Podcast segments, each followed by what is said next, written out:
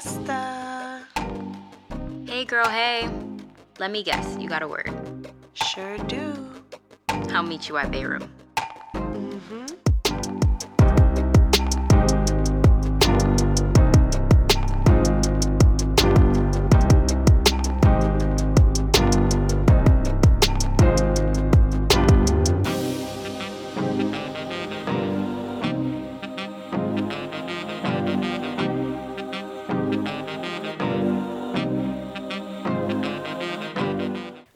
Everyone, welcome back to Bae Room, episode nine. nine episodes in. Thank you so much for tuning in. My name is Deja, I'm Elisa. and this is our special guest Tiana on to talk about our conversation today. Um, Bay Room is all things Black love, Black family, Black relationships, Black friendships. So if that sounds something up your alley, please subscribe to our YouTube, which is Bae.room.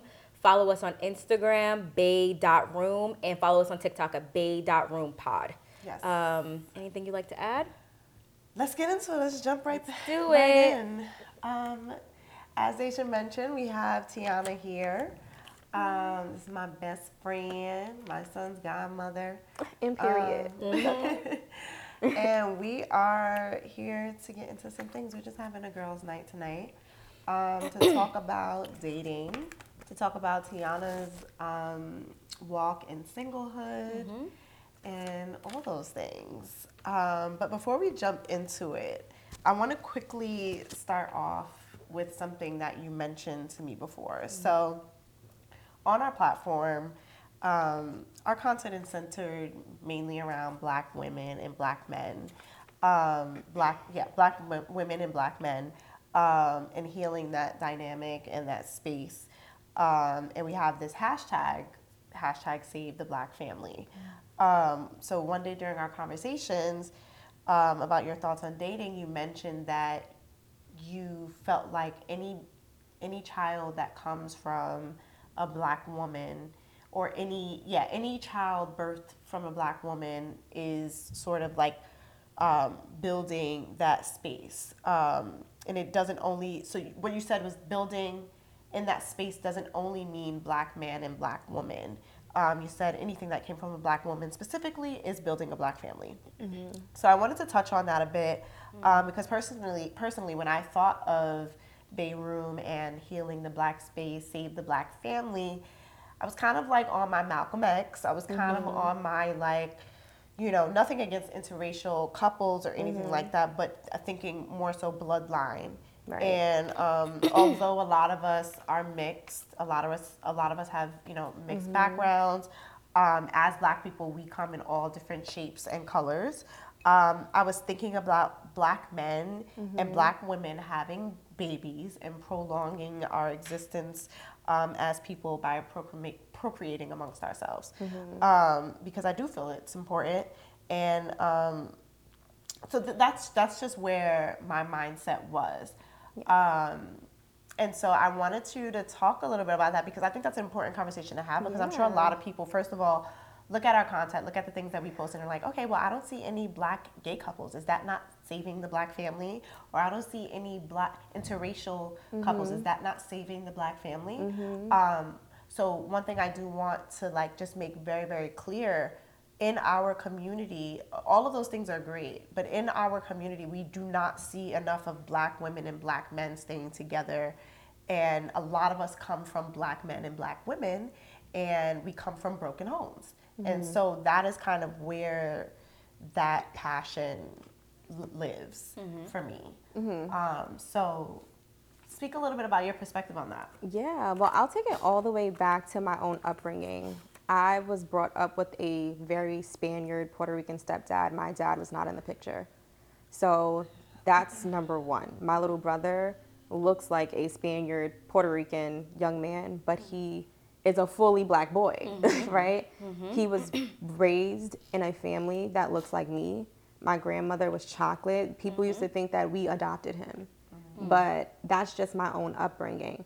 But I do believe just within that, any child that is coming out of a black woman's body is a black child. And I think that in her passing down her experiences, oftentimes that mm-hmm. child is raised around their mom. I'm not speaking for every family, right? Mm-hmm. But for most of the part, most of the time, a lot of these children are raised around their black family. They're raised around their black cousins. Mm-hmm. Now, when we think of biracial children who are born to say a white mother, their experience is a bit different. Yeah. They're raised a lot of times around their white family Mm-hmm. and their white mom who can't always speak to certain experiences that they're having, whereas a black mother can speak to that part of them. Mm-hmm. So when I say that any, like saving the black family, I truly believe also incorporates children who are being birthed by black mothers specifically. Now, this is not to offend anyone or anything like that, but there's just certain struggles that we have. There's certain lineages and traditions that we have that we are the carriers of, that we mm-hmm. gave birth to, and we mm-hmm. continue to pass that down. Yes. Mm-hmm. So when I say that, that's what I mean about that. makes Because whether a black woman is with a white man or an Asian man or a Puerto Rican man, a Spaniard man, whatever the case may be, that baby is going to likely identify with their blackness. Right, right, right.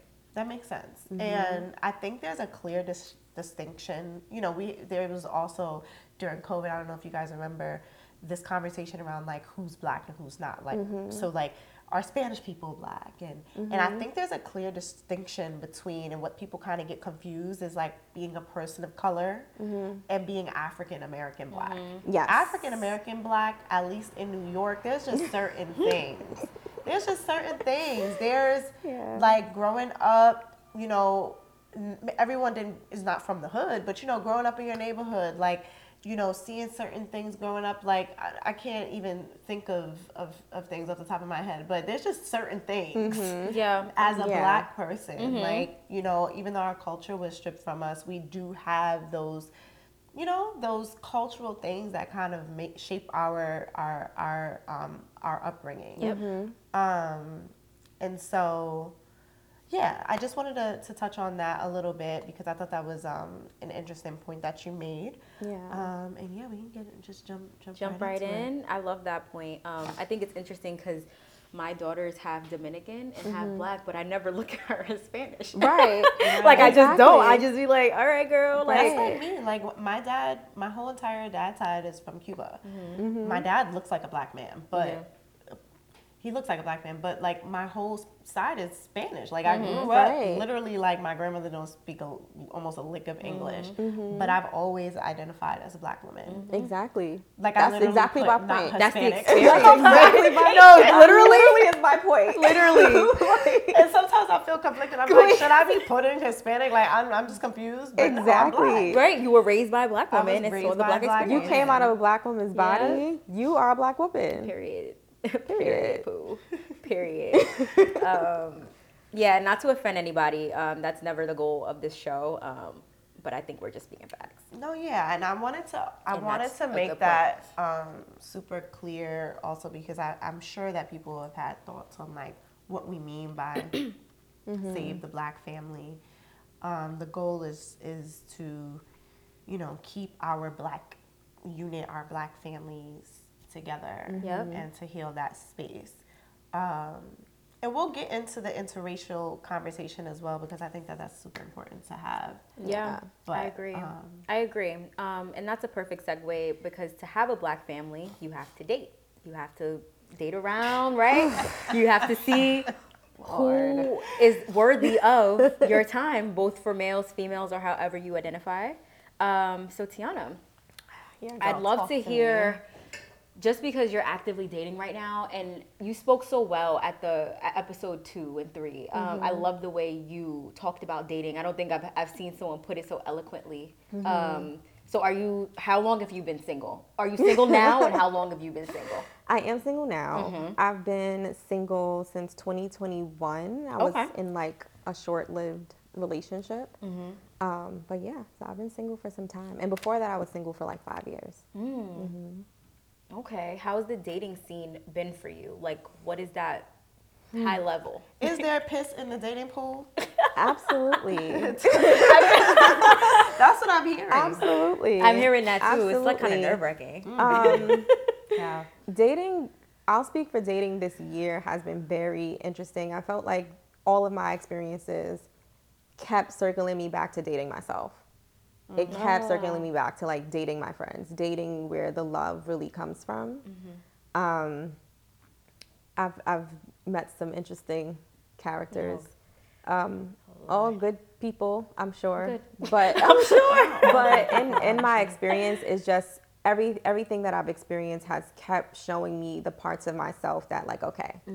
If this is where you're still landing, there are certain things about yourself that you're still you Well, need to before we get into yourself and the things that you're finding about yourself through Mm-hmm. dating and your your singlehood, Mm-hmm. talk to us about like what what these situations are like. Like what what is it like dating in 2023? What is it like dating black men? Are you open to dating white men? Are you open to dating Asian men? What what is it giving? Oh, you trying to get all the tea? We jumping straight Have right you out with tried a okay? dating app? Yeah, I'm on Hinge. Yeah. And I was completely, you know how I felt Yeah, about against dating it. apps. I was completely against dating apps. So I'll backtrack to what it's like dating right now in 2023. I definitely do always blame social media for the demise in dating and courtship. I think that Mm-hmm. we are now so accustomed to swiping left, swiping right, in the DMs, out the DMs, block, mute, restrict. Like we have all these like options Right. it- or it Illusion seems like we have this illusion of options and it makes it very hard to genuinely connect i feel like um, in my experience there's definitely that absence of really getting to know a person and building a genuine friendship or kind of just jumping into things off the gate i want this i want this and then a couple weeks later you realize you're not actually ready for what you're asking for Yep. um, Yep. So it's really forced me to stick to my boundaries and going at my pace, and nobody else's. Um, Hinge has taught me how to detach.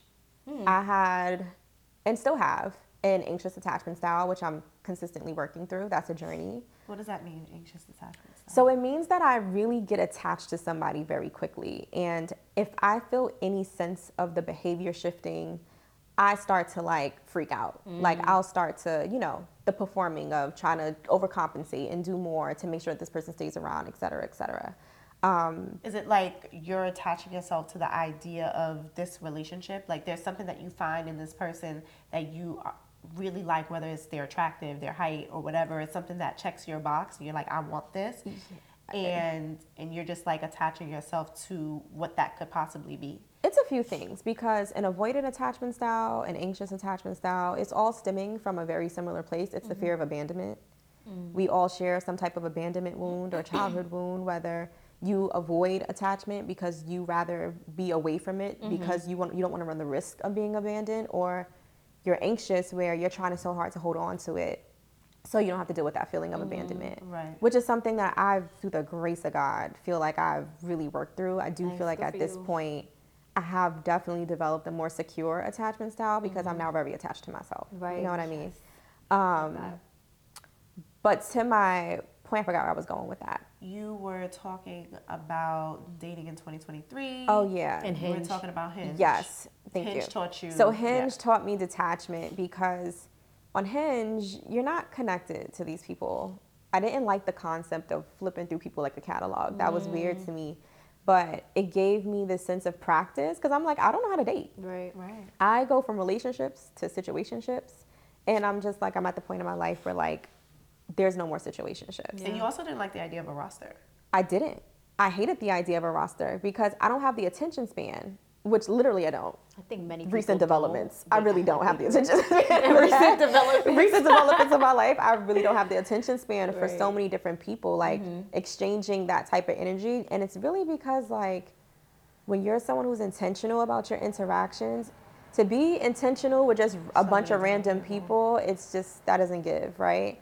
Nope. Um, so Hinge kind of helped me practice setting boundaries, it helped me practice starting a conversation and trying to get to know like a total stranger. And if I felt like it wasn't there, it's like, okay, I'm sorry, this is just not, I don't want to waste your time. That's Literally. though. I and love it's been great practice for that. I love that. Yeah. That's awesome. Like that's amazing. That's an amazing takeaway. Um, Yeah. and I love the idea, or not the idea, the realization of you don't have the attention span to have a roster. I think a lot of people don't. Yeah. That's why you end up picking one, and you kind of mess that up because you didn't focus on that one. You spent you spent so much time trying to please a bunch of different others that you didn't get to know that one. I think that's interesting. That's true. Yeah. I've always been an advocate for a roster. I've always been Me too. been an advocate for like, you know, dating as many people as you have the time to. Mm-hmm. Um, and when you said, you know, it's hard to be intentional about dating multiple people, I was thinking about that. I'm just like, yeah, like when you're when you're really being intentional and, and you're trying Mm-hmm. to like, you know, get to know someone and like, but I think that I think that we, I think it's our our in our nature. A lot of women, black women, just give our all, mm-hmm. and that's the problem because we're, we're literally giving our all from the jump. Even like in the early dating phase, mm-hmm. um, even if we're not physically doing it, we're mentally preparing ourselves mm-hmm. to Yeah. give our all and to like we're planning what you know what this is gonna look like Right. instead of kind of just going with the flow. And I think that um, when you're going with the flow, that relieves like that pressure of like me being intentional. Like you can date intentionally, unintentionally.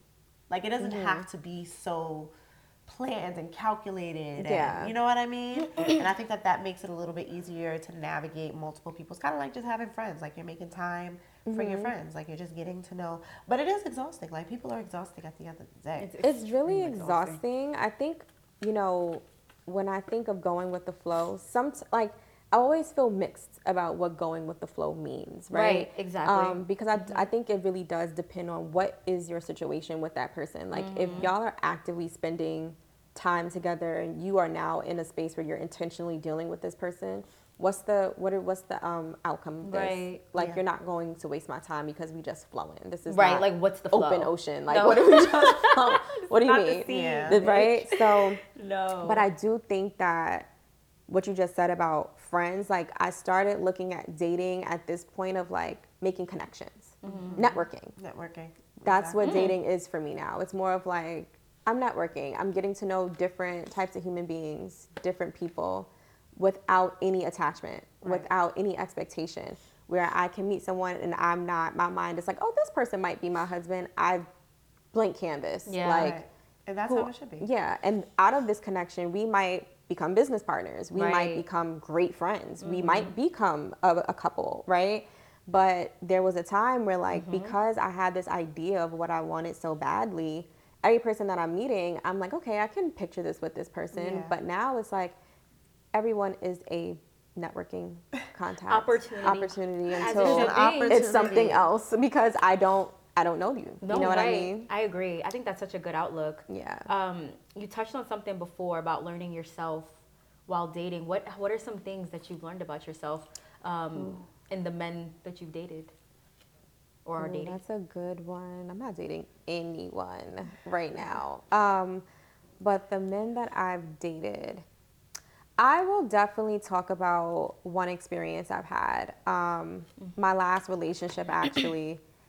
The one thing that I realized in that relationship, and this is actually a positive because I don't want to come on here and just talk about the negative experiences. There was definitely a side of me that I haven't unlocked yet. And in that experience, it helped me tap into that because there was things that I feel like that was the first time I really was learning something and someone was able to actually teach me things I wanted to know about but didn't even know where to start. Um, I moved to Jersey out of that. I leveled up my job out of that. Like I just started taking risk that I probably would not have. I probably would have taken smaller steps until I got there. But that interaction absolutely put me in my whole bag. That's amazing. Um, and more so because of how this person really carried themselves. Like I was very inspired Mm-hmm. by that particular person. Um, and yeah, things didn't work out, but I do feel like there's certain connections that you make literally to exalt you forward. yes. Um, and I Yes. think when we're talking about dating, a lot of times you hear all the negative experiences that you had, but it's just like without that experience, you probably might still be in the same position you were when you actually met that person. Mm-hmm. You know what I mean? Um, so yeah, I think some of the things I've learned about myself is one, anything, anything that I want, anything I can put my mind to, I'm, I'm going to do it. It's going to happen.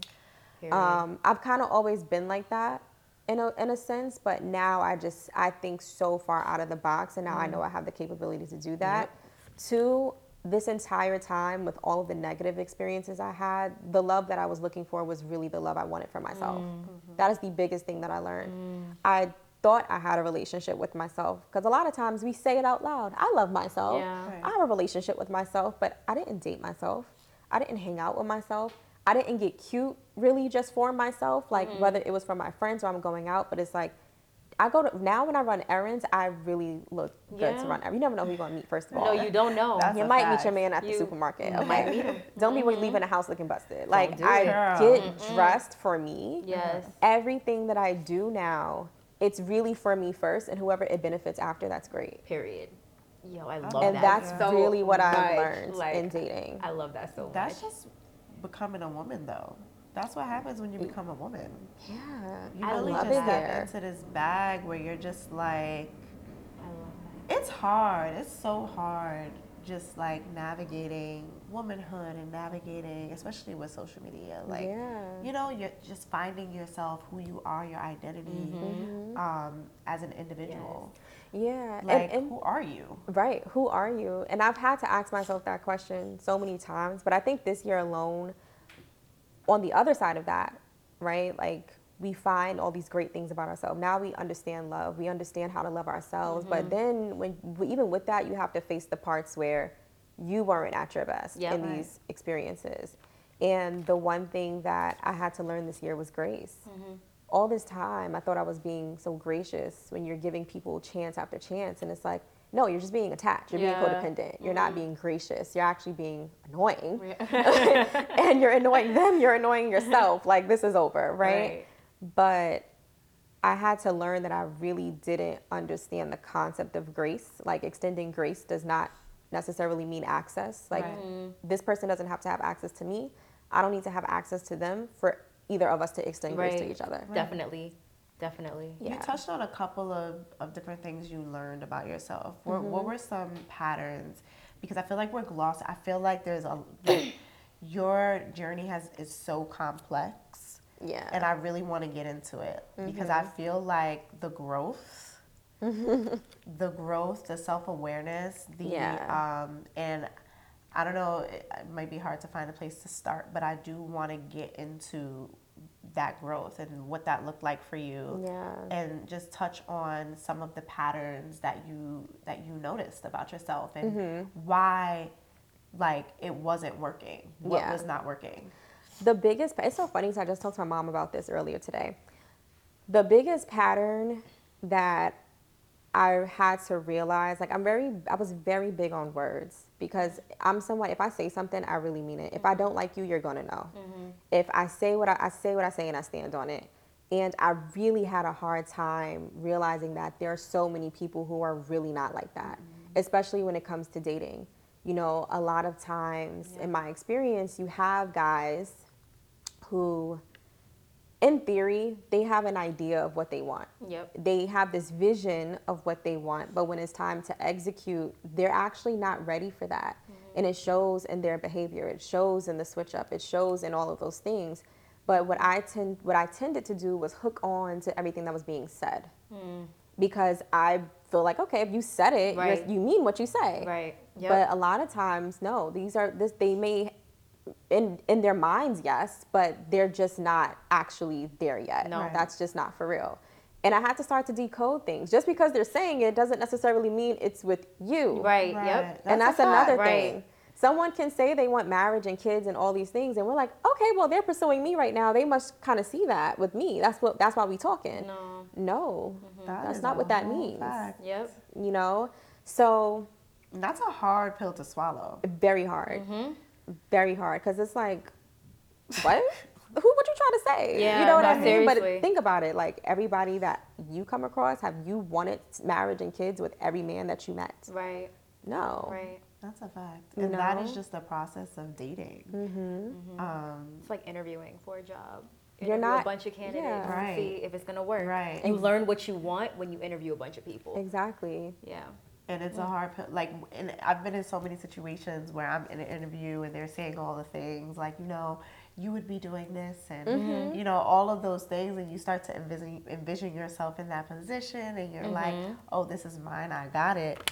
And then at the end, they're just mm-hmm. like, no, we went with someone else. Right. Right. And that's very similar to dating because you're having these conversations with these men and they're like, yeah, you know, this is what I, I see for myself or, you know, this is what I like to do, but you don't see them pursuing those things with you or Right.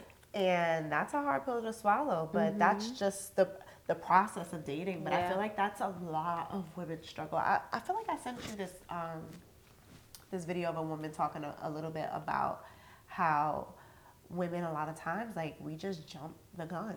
Completely. We jump the gun. Like we meet somebody, we like them, they're cute, and you know they're saying all these nice things. Mm-hmm. We start picturing. It's like we can't help it. We start picturing what the future is, looks like. Mm-hmm. We start planning our wedding. yeah. Literally, like And a lot of times it's because we're really there. Right. Right. Literally, We're really ready yes. for that. It's not fake. And that's like the, it's, not really fake. there. Mm-hmm. And that's the thing too. Like when you know that you are a wife, when Mm-hmm. you know, like I don't really walk around like, yeah, I'm a wife, but yeah, I am. yeah. I am. I'm thousand percent. Mm-hmm. And with that, that means that there's a responsibility that you now have to yourself when Right. you know that you are that. When you know you are ready for certain things, you can provide certain things. Mm-hmm. One, because you gave it to yourself first, and we're gonna touch on that a little later. Mm-hmm. But you gave it to yourself first. So now you're waiting for that aligned man to meet you. Yep. When you are Yep. starting to be the woman you are, that wife, that prepared woman, to a man who's just feeding you dreams and you're now giving that all away, what are you actually saving for the man that's really for you, that's mm-hmm. going to show up for you and nurture that part of you? yeah, You know what I mean? So it's a responsibility to women who are feeling like they're ready. But it's like now you have to be more conscious of like, not just you and me. We like we have to really be more conscious of the energy that we're giving. We don't really have to do much. Yep. No, You It- really don't. You really don't. the It- man that wants you, you really won't have to do uh, do a lot for him. No. Once a guy's mind is switched, you just show up. You Like, just you just sit pretty in the corner, and he will do the rest. Seriously, Literally. it's so true. What I'm hearing though, and what like I didn't know this before because I feel like I didn't properly date. I had a roster, but I chose up. So I also feel like I did the thing that I wasn't supposed to do. Like I did the thing like luckily it worked out, but like you choose one. Like you, kind of choose you one, got yeah. nav- gravitate towards one. But I feel like a lot of this is like self growth for you. Like Yeah. and I feel like when until someone does that, an adult does that, you shouldn't be trying to pursue something with anyone else. You shouldn't even become a parent. You shouldn't become don't a pet owner like nothing. I don't think seriously, I don't think you should try to take care of anything and try to feed into anything and pour into anything until you do the work because it's really tough to do the work with someone else there. Oh, it's my really tough. percent. It's like you're performing in front of someone you didn't practice. You didn't you didn't practice the show. you better You just performing. You winging it. And we can't wing shit at this age. You can do what you Literally. want. It's not the age, but it's just, you know what I'm saying? It's the long, it's, it's how you see your life playing out. How long are you going to keep playing games? You have to grow up. And so you have to do the self work. And, and I think what I'm hearing is like, it is a tough pill to swallow when you realize someone doesn't want to do something with you, but I feel like mm-hmm. you've taken that ego out, so now you can like, okay, I got you. Right. Thank you for being honest. I appreciate that. Now let me go find, you know, my guy or my girl. But when you have that ego in you, you didn't do the work yet. I'm so glad you said that because this is something I actually learned while I was in therapy. And I think I talked on this on my Instagram at some point. But a lot of times when, and I'm speaking for women because I'm a woman, I'm sure men do this too, but when you're like holding on to a very dead situation, it's not because you want that person, it's your ego. Yep. right. Mm-hmm. It's your ego that you're wrestling with because the thought of that person moving on and meeting somebody else,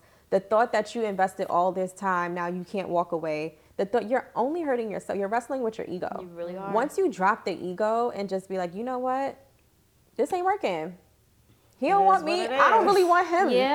Like, Drop we the can ego. just drop the ego. Let's mm-hmm. go and. And if y'all supposed to be, it will find its way back. But it's like a lot of times we're fighting for things because we feel like this person shouldn't walk away from us, or we feel like Or we they- don't want to see them with somebody else. right. It's mm-hmm. like, but what's the trade off? Right, literally, like, your mental health. what's the trade off? like what? Yeah, exactly. Now you're wasting No. time. Now you're wasting your own time. and we're years off your stress kills. Stress kill. You shaving your lifespan for that man. Literally. My mother always told, told me, or, or or always says to me, "Don't waste your pretty years."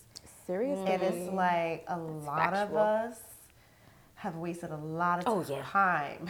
Oh, yeah. Our pretty years. And it's like, especially when you're in long term relationships, it gets really, really sticky. And it gets Mm-hmm. harder to leave those relationships. But that's why I always revert back to, you know, my girl Lori. Because it don't matter We how love you on this side, Lori. We it love don't you. matter how It really don't. And what they do for you. Right. It really doesn't. You're not If about to you're waste her pretty lo- years. No. if you're no. No. longer serving me, You I gotta to go. You got to go. Period. Yeah. No, and some people like to think of that as like being transactional, but it's just like if I am absolutely not getting anything that's benefiting my well being now at this point, that means at some point you aren't either. You're right. So why are we in this? Right. You know what I struggle with Right. though? It's hard. It's like you have these conversations. It's like we got all the answers. People got all the answers. But it's like I struggle with. So there's also this conversation around like the illusion of choice of options, right? Right. And it's like you don't want to have the mentality of just up and leaving Right. and not sticking things through because you're gonna go through things with whoever. Um, and I guess this is a little bit. I guess this kind of starts in the dating phase because you know a lot of times people are quick to ghost, people are, are quick to jump ship, um, just at the slightest things.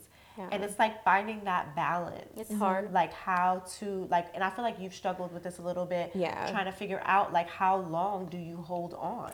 Yeah. At what point is enough enough? Now Right. it's one thing for a guy to be clearly showing Yeah. you that Right. that's that's that's one thing. Yep. But you know, like there's also some value in in sticking it out and growing with someone and Yeah. and all of those things. But it's just really difficult to It is. I a thousand percent agree with that. And don't get me wrong, I'm I'm definitely not the as soon as one bad thing happens, strike you're out. Right. I think there's a few things that are important in this conversation. One, patterns of behavior.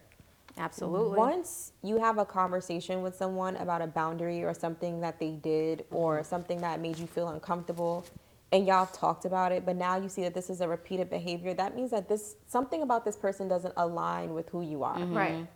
So if you had that problem in the beginning and you stick it out and 5 years later your relationship ends because of the same problem you had in the beginning, mm-hmm.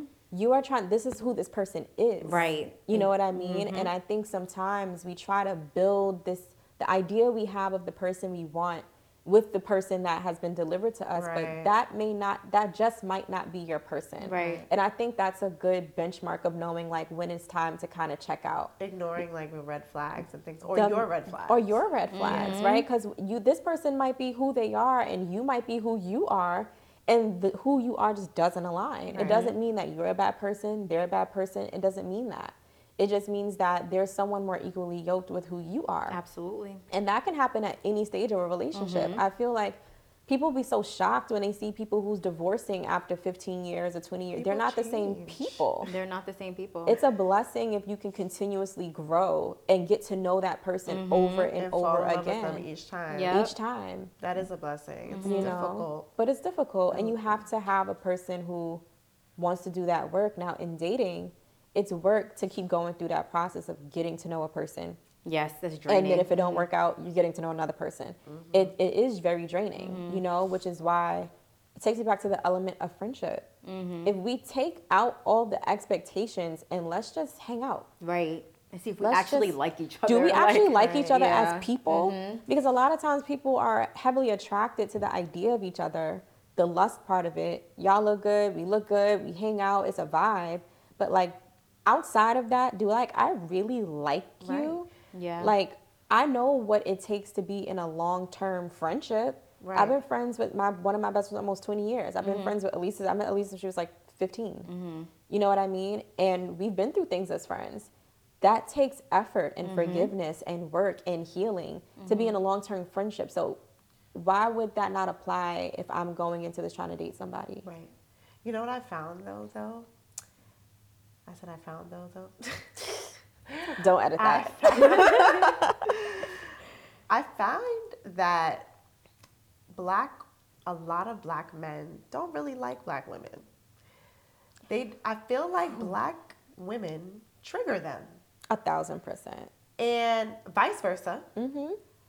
And that is the, the whole entire point of Bae Room because there are so many areas Mm-hmm. where we trigger each other. Oh yeah. For black men, they may have grown up with a, a, a, a woman, a single mother who was short tempered, who had an attitude, who was snappy, who was feisty, and those things trigger them.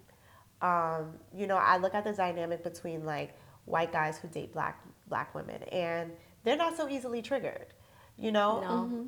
Uh, black men will look at them like, oh, they're a simp, or oh, you know, like you know, they they they're they're letting this woman walk all over them, or they're it's and I that may be the case in, in some in some cases, but I think they're just not triggered. They, It's just like they're just not as sensitive to certain um, ways of communication and certain interactions. Not saying that you know there's anything wrong. I, I don't think that it's okay to walk around with a chip on your shoulder in your relationship or you know feisty. I think that as black women we have to work on our attitudes, work on our patience, mm-hmm. work on the way that we communicate. Mm-hmm. But it's something to there's something to that though.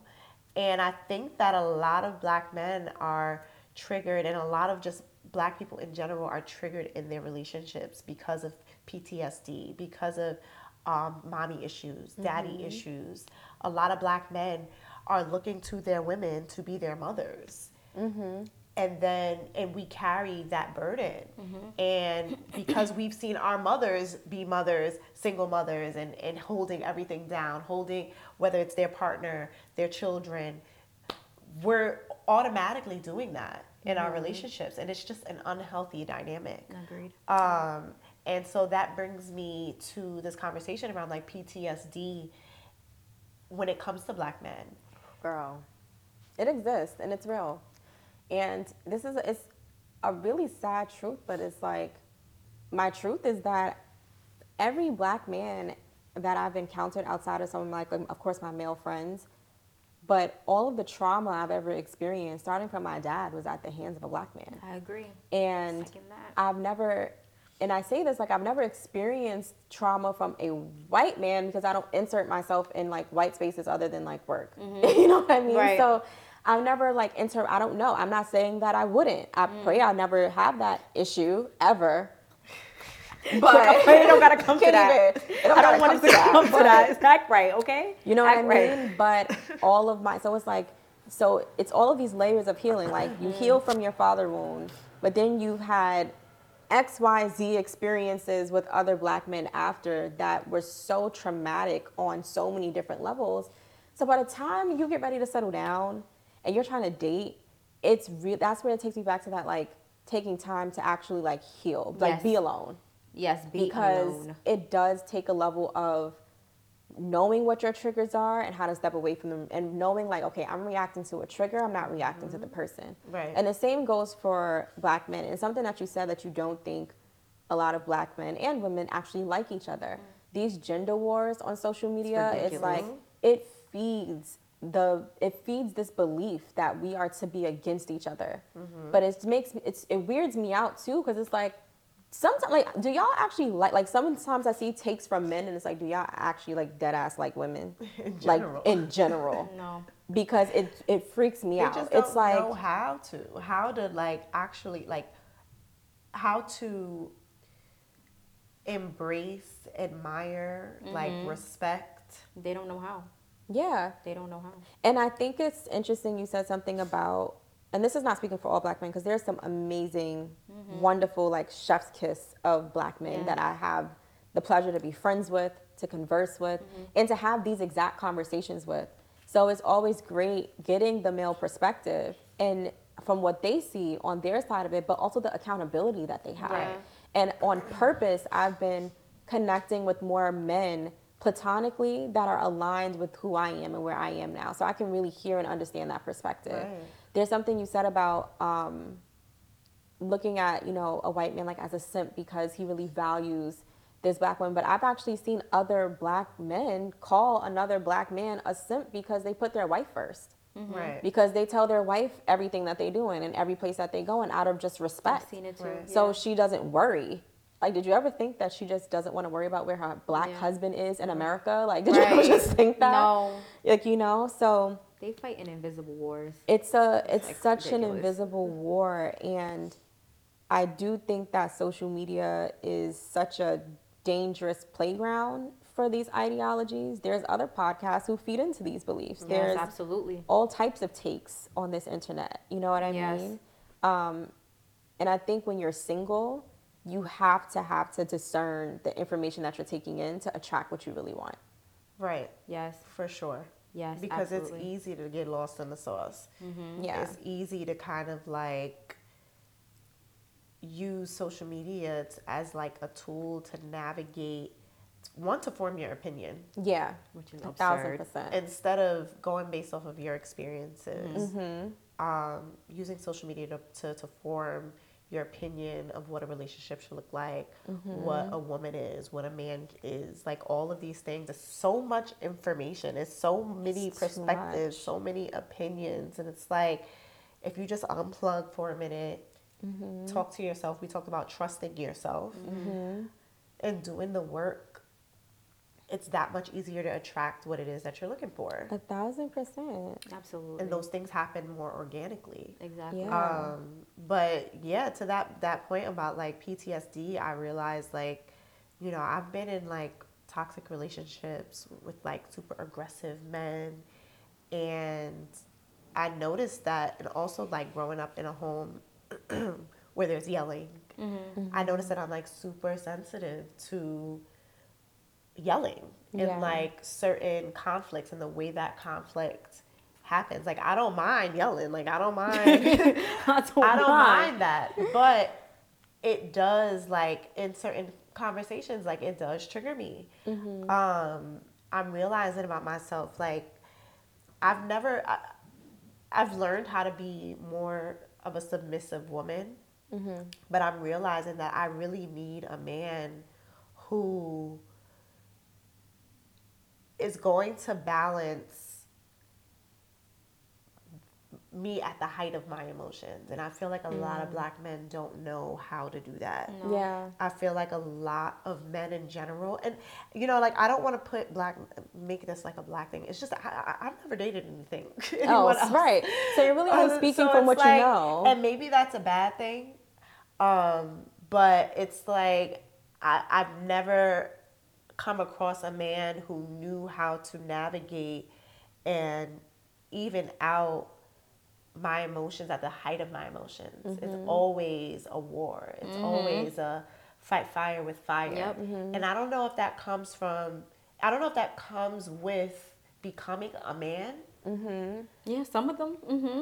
and it's like it, it is it one of those things where it's like once you actually become a man you Mm-hmm. realize that as the leader you also need to lead emotionally Yeah. and it's just as a partner kind of like picking up that slack and kind of just like you know being that that balance in those in those Yeah. situations um but yeah i'm realizing like as i get older and as i'm learning myself like I have anxiety. I don't do that well under a certain amount of pressure. Mm-hmm. And sometimes, depending on who I'm talking to, that may come off as like short patience or whatever the case may be. I mm-hmm. really need somebody who is going to make me feel safe emotionally. yeah. Yeah. And I I definitely do think that goes back into like childhood, right? I feel like the common theme with the men that I've dated, a lot of them were raised by single mothers. Yeah. And being raised by a single mother who is raising a son, it is very difficult to be mother and father and in the day in the day in and day out. Right. Like the mm-hmm. day in, the day out of raising, especially in the fear that comes with raising a black son in this mm-hmm. country or anywhere mm-hmm. probably around the world, right? Yep. So a lot of Yep. times when um, that the reaction that a mom has when she's like tired and Right. yelling and she's screaming and she's doing all this because she's just tired, she's afraid, Yep. she's just trying to make ends meet, like you know what I mm-hmm. mean. So by the time that same young man starts to meet an, a woman, you know what I mm-hmm. mean, he also can't take the yelling. Right. He mm-hmm. also can't take the attitude. He also can't he can't receive it. So this now comes into communication. Right. Yep. What have you been through? And that's something in dating like when I'm like it's a I think Ooh, dating that's also a powerful question. what have you been through? Like what like we all come with a story. There's a reason why we interact with each other this way. So what happened in your childhood that makes it difficult for you to communicate with me in the way that I need that that needs that makes needs to make this work? Right. Yep. You know what I mean? Um, for me, like I don't do well when people start to get shaky and switch up. Mm-hmm. Why? I had an inconsistent and absent dad. God rest his soul. Love my dad. That's the homie. Yeah. He was the homie in my more adult life. But in childhood, he was here the next day, gone the next. Mm-hmm. Like, so when people be flaky, that triggers the fuck out of me. Like, I will not speak to you at this point. Mm-hmm. Right. If I feel like Mm. you flaky, inconsistent, that's what I'm working through now. It's like I have to be patient in that aspect because life be happening to people, Yeah, of etc. but But communication is key communication, because you're gonna make time for who you want to make time Right. for. communication is key, and I think there's a level of vulnerability that even in dating, when you're actually like seriously deciding that okay, I, I really do want to date this person, Yep. there has to be an even exchange of vulnerability. Absolutely. because Absolutely. Mm-hmm. everybody's coming with some type of trauma. And if we don't know or understand that from the gate, how will I even know how to communicate with you? Mm-hmm. You know? There was something that um, someone had commented recently under one of our reels that said it's not our job as a parent, or it's not the parent's job to teach women, our daughters, how to deal with black men and their trauma. And as you were sitting here talking about like what what do you you know what did you go through? What have you gone through? It's so many of our stories black mm-hmm. men and black women. We have so much trauma attached to who we are as people. Mm-hmm. And positive there's positivity that comes from it but there's a lot of negative that comes mm-hmm. from it um, and it translates in our relationships. And so what do you guys think about that idea that like this come healed idea and i know i said that um, in episode two and three um, and and that means like of course having a level of self-awareness and and doing the work in a certain kind of way but sh- should we be given the tools on how to navigate each other's trauma That's a great I think for that, I break it down this way. I have the tools to help you. I'm a great listener. I'm a great speaker. I will be there for you, but I'm old enough, discerning enough to know when to let that go. Mm-hmm. How I choose to help you is my choice. So I can be there for you through your trauma. Like, absolutely. And if you show me that, hey, I'm working through this, what do you have any resources? Absolutely. But I'm discerning enough to know this is not serving me. This is actually draining me to walk away. Right. So I don't think it's about teaching your your daughters or sons to deal with anyone's trauma. No, you're no one's parent. We're not equipped. If I wanted to go to be a psychologist, that's what I would have done. that's not my job It's not my or my career path or my ministry. Just want to make that clear. But I do have the tools to help someone through their trauma or mm-hmm. with their trauma or identify their trauma if I so choose to. But no, so it's not. I don't think it's someone's choice to to, to say like here's how you recognize that here's how you help someone through that but as a discerning adult i'm going to help you as i the re- energy has to be reciprocated Right, right. so that's the answer to that for me like i don't and i also don't think that just because someone has trauma you need to like steer clear um, Yeah. because you may be a, that angel for them Right. you don't know I'm how you show up in you said people's that. lives I remember I worked at a job one time and this lady was like, My back hurts, my back hurts. And she was just going on and on like about her back. And I was like, You need to take care of yourself. Like I don't know you, but you need to take care of yourself. What do you do? I was like, what, you got kids? What? And she's like, I have kids, they're in college, I do this, that. And I was like, So when do you go to physical therapy? Just to see if she goes to physical therapy. She's like, I've never been. Your back hurts and you've never been to physical therapy at that big age. And I realized people don't put themselves first, but she told me, she was like, You were sent here to tell that to me. Like you were sent mm-hmm. here to say that. And that's bare basic level of like, go get help, girl. But you don't know how you show up in people's lives. So you don't have to be cold to their Right. trauma. You just have to be discerning to when to walk away from that Yeah. and when to stop helping and when to stop assisting. And that's what people don't get. Like you don't gotta be there forever. Yeah. You're just there to light that match and just move on. That was my lesson for this summer, Mm. where I realized that was my biggest lesson in extending grace. And I realized that hmm, maybe, maybe I was sent in this person's life Right. because my spirit and my light is something that they desperately needed. And when that time has passed, it was time for me to move on. It was time for God to remove that situation. That's it. And that's something that, especially when you are discerning, you're growing in the spirit, etc. So also just be mindful of the fact that we are all souls having a human Mm-hmm. experience. We all heal each other and, and i- interact with each other Mm-hmm. in very divine ways. And sometimes you are the person that's just sent to be in that person's life because they needed you, not that you needed them. Right, Right. exactly. You know what I mean? Exactly. Um, that's a very interesting take from like the comment on your reel. I think that there's so many different ways to help someone through mm-hmm. trauma, and I think the biggest way is through prayer. You're not mm-hmm. going to strain. You're not going to drain me with your trauma. I mm-hmm. can pray for you. God can do what I can't. I am not that's kind of where I'm at. I feel like God can do where I can't. I think that if someone, it's like going to a therapist. If you don't actually talk to your therapist about your trauma and why you're there, they cannot help you. Right, exactly. Exactly. So if mm-hmm. the concept of working through someone's trauma is taking the behaviors that comes with their triggers and all of that and then starting to trigger my trauma and now we're just trauma We're in a bonding. Yeah, Right. no. that's not going to work. I think it's okay to, like you said, look, these mm-hmm. are the resources that I have. Do you want access to these resources? The mm-hmm. answer is really yes or no. Yep. You know what I mean? If you're not working with me and building trust and vulnerability, you can't find success with a, even a licensed professional if you're not trusting and vulnerable. Right. No, or if no. you're not honest. Right. I think that's a good and I like just to circle back. I think if you offer someone resources for anything, anything anything to help them elevate, a mm-hmm. biggest indicator if that relationship is going to work is if they take them or not. Right. Right. You know how grateful you should be if someone offers to help you in any way. This world is harsh. There are people that cannot afford therapy. There are people mm-hmm. that cannot afford other resources that are out there. If someone offers to elevate your life in any way mm-hmm. and you just decline, I think that that could be an indicator of like this is not going to work. This is not Yeah. going to work. Yeah, people are not um, open to growth. No. And, and Yeah. self development and Right. Some people all of those things. Yeah, some people have a very fixed mindset. Mm-hmm. And I think that that's how the world works. You need a balance of both. People with growth mindsets typically are more successful because if you're fixed, you're stuck in a way. Mm-hmm. Right. A lot of people are in a fixed mindset, they can't see past what's in front of them. People with growth mindsets, there's no ceiling. Right. They, Literally. they are literally the most successful people. They're borderline delusional. Literally. Right. Hello.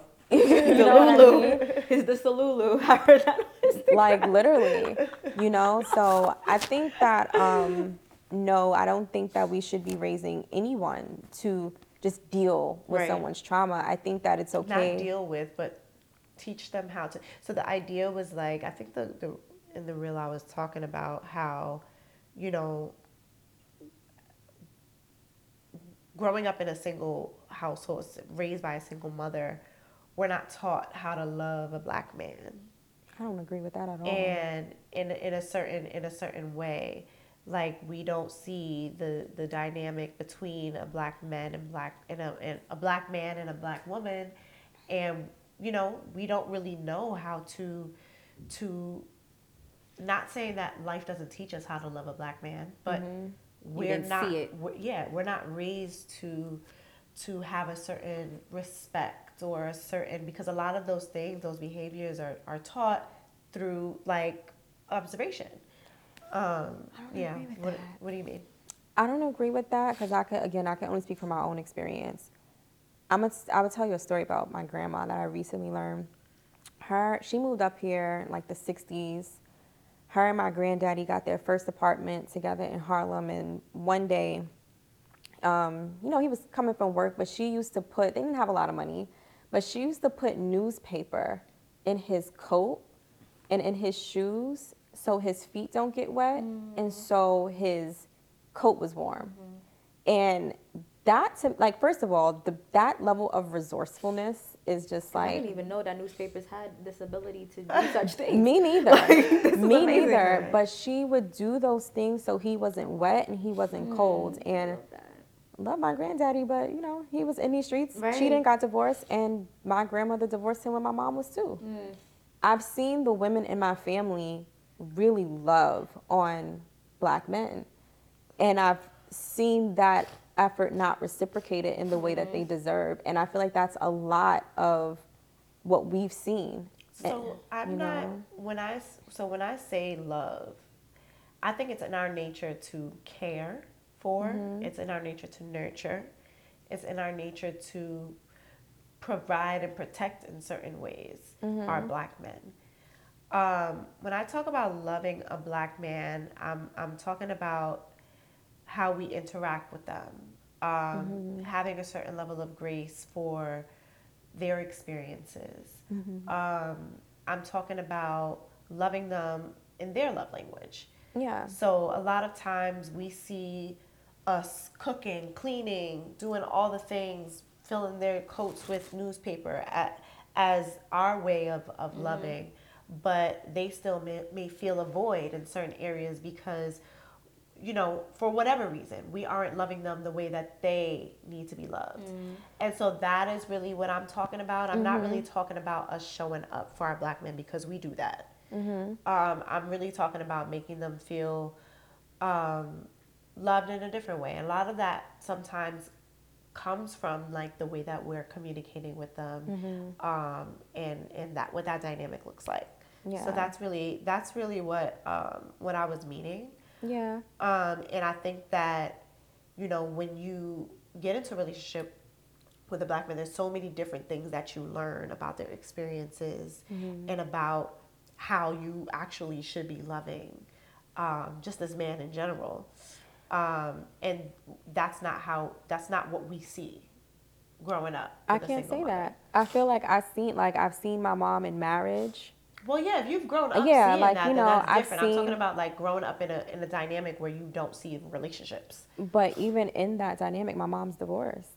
You know, and I've seen that old enough. I was like in my teens. I've seen divorce old enough to know what it like really looks like, and and this is you know Hispanic man. You know what I mean? I love my stepdad. He's the dad that I really know. But I think with that, the trauma that even comes from even his community mm-hmm. and his upbringing, mm-hmm. it's really hard to to learn someone's love language when they don't even know it themselves and they don't show it mm-hmm. to themselves and they don't speak. So I think it's important when we talk about learning to love a man in his love language, first he has to know what is his love language. Mm-hmm. Because you can try all of them. Mm-hmm. You can try all of them at the same damn time. and he is still, still gonna be like, miserable. He's um, still like, where's she at? And it's like, what more? Do you mm-hmm. need my blood? Like, what No, more do I need to give you? Do you need a kidney? Like, I mean, yeah, I understand it. you know what I mean? And I think the same vice versa for women. I feel like in order for, and this ties back to really learning yourself. Mm-hmm. If you don't know how you show up for you, if you don't know how to give yourself the things you need, if you don't know your own love languages, and it's okay if your love languages change. It's okay if all of them weigh equally. Mm-hmm. But you need to know that. Right. Because if you don't know how to teach yourself that and give that to yourself, how could you? It's not fair to expect mm-hmm. that from somebody else. No, You know? true. I a thousand percent agree. So a where are you now in dating and and where are you? I'm in a really happy place. I'm not dating. Well, you're here to hear. I am, but I'm so at peace. Like I'm so at because you're not dating. No, it's not because I'm not dating. It's because there's nothing in my life other than the regular, regular adulting bills, random adulting stuff that can stress you out. But mm-hmm. I feel like there's things in life that happen we have no control over. But my connections and where I spend my time is the one things that I do have control over. Yep.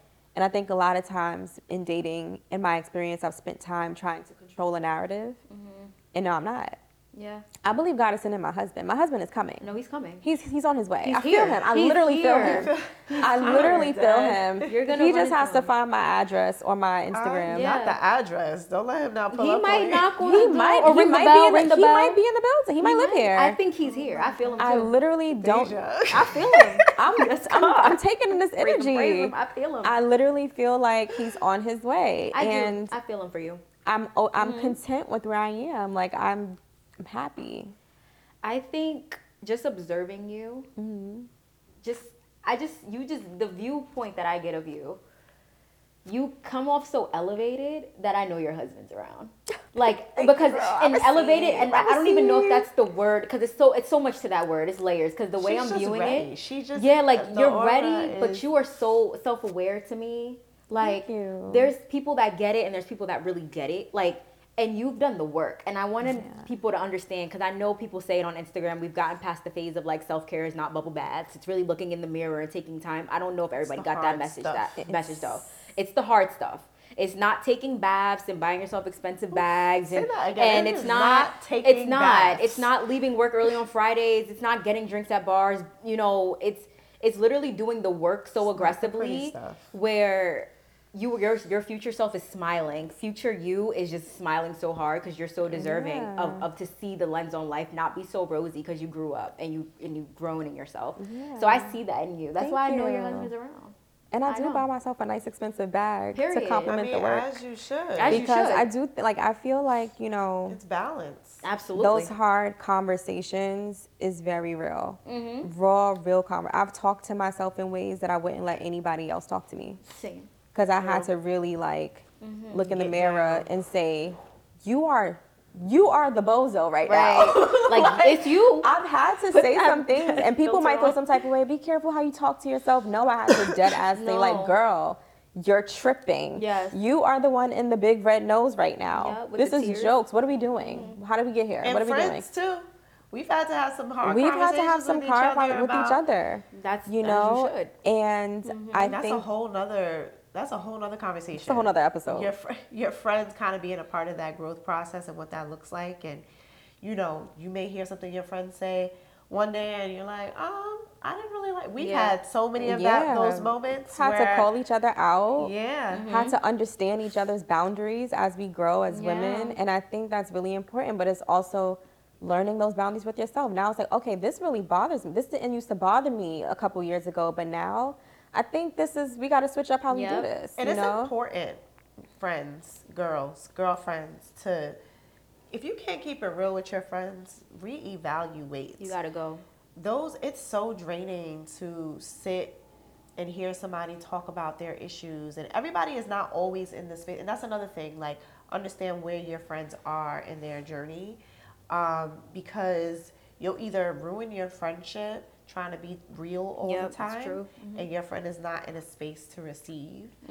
Um, or you know you'll just drain yourself constantly saying the same thing over and over and over again and your friend is not ready to receive. Like li- like literally like assess where your friends are. Mm-hmm. but um, most importantly just have people around you that's going to keep it a buck. Like yeah. yeah. I've seen my friends be in spaces like I literally had to say to her before, like, why do you keep giving this person your time? Mm-hmm. A question that she she may not have asked herself. right and in the same respect i've had to say to her what we, what's happening What is going Yeah. on? what are you like what's going on You- you do we have to pull up head? like where are we at with this you know what i mean and i think that that's real because it's just an act of love it's just learning that like Mm-hmm. you also have to know when your friend is just not in the space to receive that Exactly. That's important. because the ultimate thing is that you want to know that this is a safe space and it's Right. coming from a space of love Yes. Yeah. like i had to tell lisa you will always be and i'm saying this on camera and don't edit it this is my priority this is where my loyalty lies period Mm-hmm. and that's real you know what i mean and i think that Mm-hmm. you have to as a friend know to assess where your friend is at what they need from you and when they need it Mm-hmm. Right. you know and in that same respect when you are going through a situation that you are not yet ready to let go of whatever the case may be find other outlets. Therapy is an amazing outlet. I was in therapy for four years. This was my first year com- therapy free. Navigating life with my just tools. Right. and i didn't set nothing on fire. No one's harmed. Everything's great. Right. you know i'm Period. happy. Period. you know what i mean? No, but yes. talk to God. I was just about to say, talking to God. God, God is the the counselor, the therapist, and my relationship with God has blossomed in ways that I'm just I've never felt disconnected before, and it's just gonna keep getting deeper. But because you have, you can't constantly. Everyone's dealing with their own shit. Right. Right. Exactly. Calling up your friend, talking about the same thing over and over. They're only human. hmm You're gonna start pushing them away because people that are elevating can't be around it. It's like a, it's like a Ooh, rejecting about it. It is. You I've had to into let go of friends stuff. by and not by choice because my body was literally rejecting me. like Oh hanging around you was literally draining, me, Draining and I couldn't put a word on it because I like you. You're fun. You're a good time. But something about you, like. If I can if I have more negatives than, than positives, you gotta go. I'm too old. I gotta go home to my kid. I gotta entertain and drink and pour into that, right? I gotta drain that energy. So it's too much. When no. you're in a certain space in life where you're you have certain priorities, Mm-hmm. and then also when you're just in a different headspace, it's one of the most frustrating things, and also sad things to start to feel. What's the word?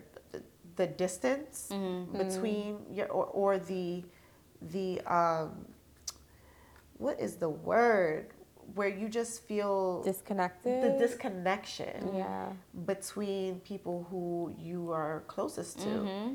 because you're in different spaces and in different places in your life. Mm-hmm.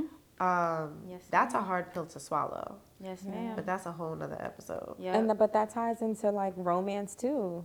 right? It's hard when you outgrow your partner yeah. or the person that you were getting to know or dating.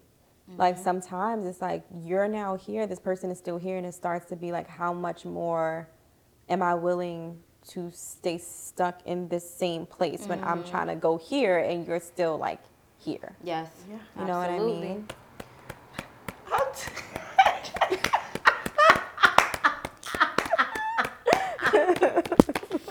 That was amazing. What? Am I annoying for that? Let me just say, we are drinking. Look, they must have liked this shit. Alcohol free. It's literally alcohol free. But I do think that there's a little something. It's a little some something. like calming. little It's, something. like something in it. She's about to Excuse kick me. you You out. about to get the lights off. I'm sorry, y'all. She's about to kick Elisa out. I am literally just coming back alive because the way the flu tried to take me out. yeah, flu is no joke. It kills a lot of Americans. no, it really does. You can wrap this up, sir. No, it really does. It's so crazy because before COVID, people used to How did we get here? Yo. I'm gonna scare y'all a little bit because take care of yourselves and stop going to work and stuff with the flu. Um, yes. and Yeah. stop sending your kids to school with things that can be tested for. I think that's a good rule of thumb. If your kid Yeah, can be tested it for home. it, don't send them. If they have a cough and you tested for everything, they don't have nothing, I think they can go. But if, Yeah. if it's a test for it and they have it, don't send them to school because my kid gets sick.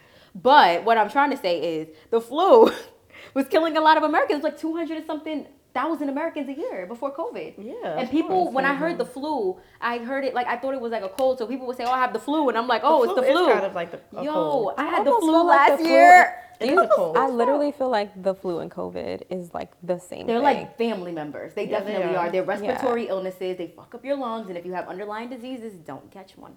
So. okay, That's our medical disclaimer. lesson. Go get checked. That's our medicine lesson for today. I want you all to be safe and stop sending your kids to school sick. I'm cute. dead. Um, Tiana, was there anything else you wanted to, to touch on or cover in No. this date night talk? Well, it was something that we just briefly talked about before we started, and it was just about. I need. I really need to talk on this this list. Applebee's. Oh my Versus- gosh. Oh, Cheesecake like Factory. um, where people don't want to date. Yeah. Yo, that's crazy that people even have. I'm not saying don't have standards, but how are you excluding like anything? Applebee's can get. That's definitely no. First of all, their food is just nasty. Yeah, I feel like they all the same too. Applebee's, Chili's. Are people taking people to Applebee's for dates? I would not know. I don't hang around people that take people to Applebee's for dates. Well, so you heard I it here. wouldn't. I just, I literally Tiana's know. husband, don't take her to Applebee's. I literally I- wouldn't know. I don't think you need to spend two hundred dollars on a first date. I don't either. Are there really nice first dates where two hundred dollars, three hundred dollars need to be spent? Yes. Mm-hmm. But do I mind a two hundred, three hundred dollar $300 first date? No. but you don't need to spend that. You don't need to spend a dime on a first date. I would rather Right. go get a coffee. Yes. Literally, I'd rather I would take a walk. rather go get a chai latte Seriously. and take a walk. Seriously. Um, yes. I think the larger conversation, I think the larger elephant in the room around that conversation is where and who the request is coming from. I'm a firm, firm, firm believer on if you can't take yourself out for a $700 date and fly yourself out, you should absolutely not be demanding anyone's son because no one's going to demand my little brother to fly them anywhere. No. No one's doing that. You know what I mean? Like you should absolutely be in a position where you can. I feel like when you are giving these things to yourself, you don't have look that to a demand from yeah. someone else. and the you things set a that you're standard.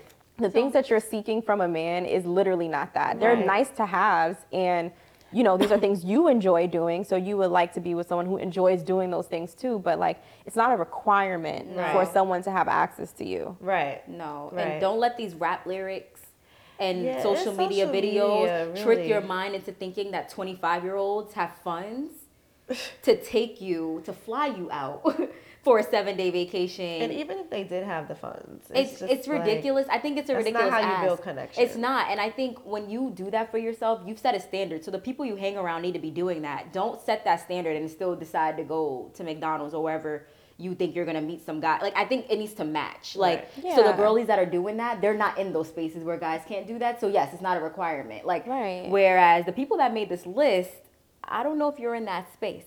Yeah, I don't know. I didn't see the list. I didn't really pay too much It's like Cheesecake Factory, which I I, think is didn't- absurd. And I love Cheesecake I love Factory. Cheesecake Factory. I actually really do love I Cheesecake Factory. I think that's Factory. absurd that you would even make a list. of my Like you favorites. talking about you want to find love. you said it's not one of my Cheesecake Factory. Bang. I don't like know. I love Cheesecake Cheesecake Factory. I'm I'm I like going to the gym. There I'm was things on there that was just girl. like She said. So what was on this list? it was a few things. It was like coffee dates, walks in a This is park, a gym. no. This was a no. Yes, coffee it's dates, walks in a park, gym, um, Cheesecake Factory, Definitely Applebee's, don't want to go to the gym as a first date. Maybe I we could do, something cute like ride a bike. I think it That's depends like a on workout. the person. I think it depends on the person, but I think to to make a list is absurd. Like Yeah. you're crazy because it's like you could have your nose in your head. But for you to tell someone up front, like, yo, I don't do Applebee's, I don't, he'll know that if he talks So to you. I'm gonna a- tell someone up front. a- Don't take me to fucking Applebee's. or. Chili's or any of the family the family restaurants. No. because it's a few of them. It's like, Like, that. Longhorn. Ew. Yeah, I I've never hate had that before. I like What? Longhorn. I'm I do Long- actually order takeout from them. I hate it. I've never been. Is it like Applebee's? Mm, yeah. Kinda. Not no. like. Applebee's. We can't put nothing next to Applebee's. Is literally nasty. It's Oh, you like it's just App- so. What about Chili's?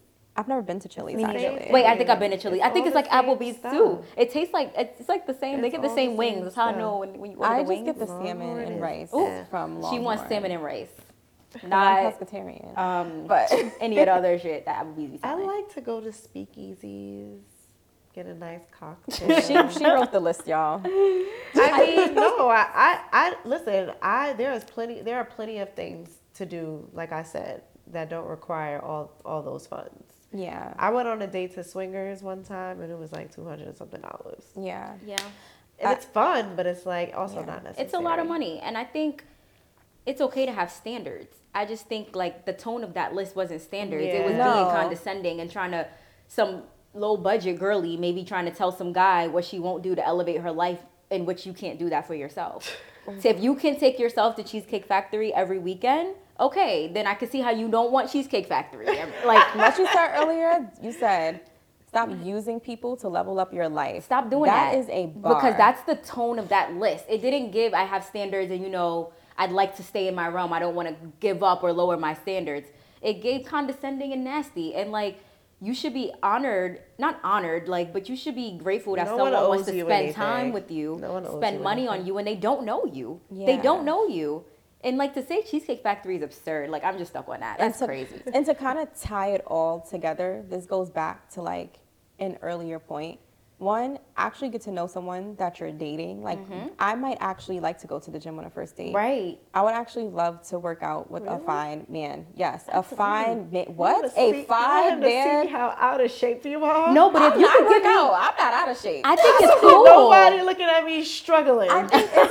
I think like partner workouts. I love think that. it's fun. I think yeah, it's a once you're fun. in relationship, that's cute. I could do that for But a I first don't date. need I could nobody do it for a first date. me with my arms shaking trying to do a push up. But I think it fosters Don't such like a instant vulnerability and trust because more than likely that man gonna try to help you. Right. It just it, it Oh, that's you just want somebody cool. to lift me up so position show me how to you. do like you know the because I can't do Show you pull ups. how to- Like how are you pulling up? You I know? think it's something to be said if someone takes care of their body too. So if the first date is a gym, I might like that. Like I would really you're like- taking care of yourself. You want to see me do that? back in the Okay. Yeah, I would really like that. So I think it just yeah, it depends on one knowing the person. Two, do not date beyond your means. Yes. like stop. Whoever don't made date- that list? That's don't date beyond your means, and this goes for men too. Like you want to be impressive when you really don't got seven hundred dollars or two hundred dollars for a date. Be creative. You know what I mean? And I think lastly. Social media is, like I said, a dangerous playground. Can it really feeds this narrative. It really feeds this narrative of like and Twitter.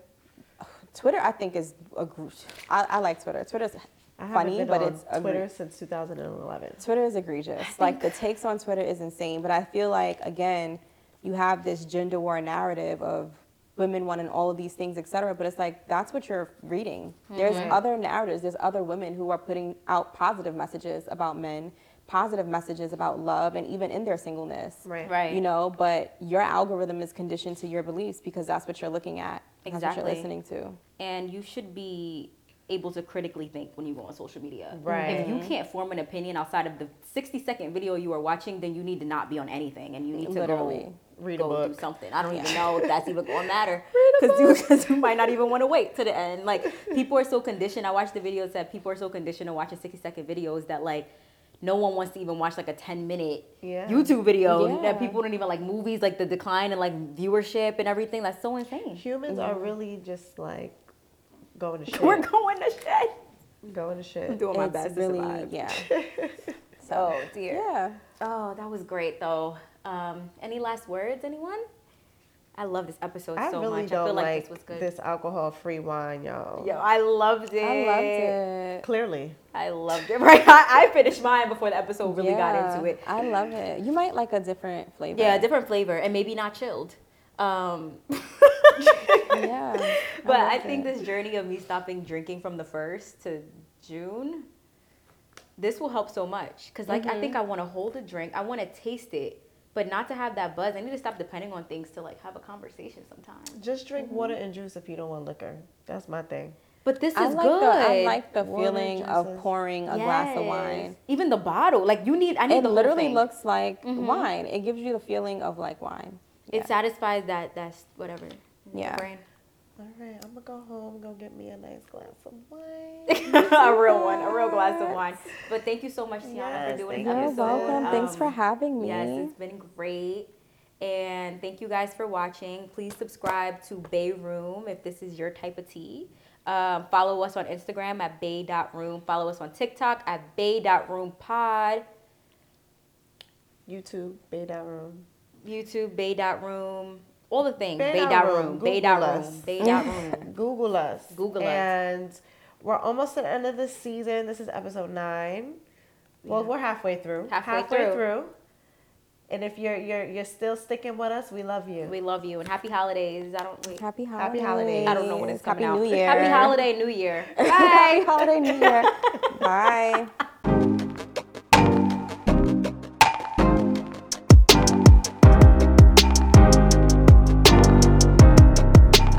This audio has been remastered from our corresponding YouTube video. Link to the YouTube video will be in the show notes. Bae Room is sponsored by Sage Rose, inspired by beauty, made for versatility. If you like what you heard today, please give us five stars wherever you're listening and follow Bae Room on Instagram. See you soon.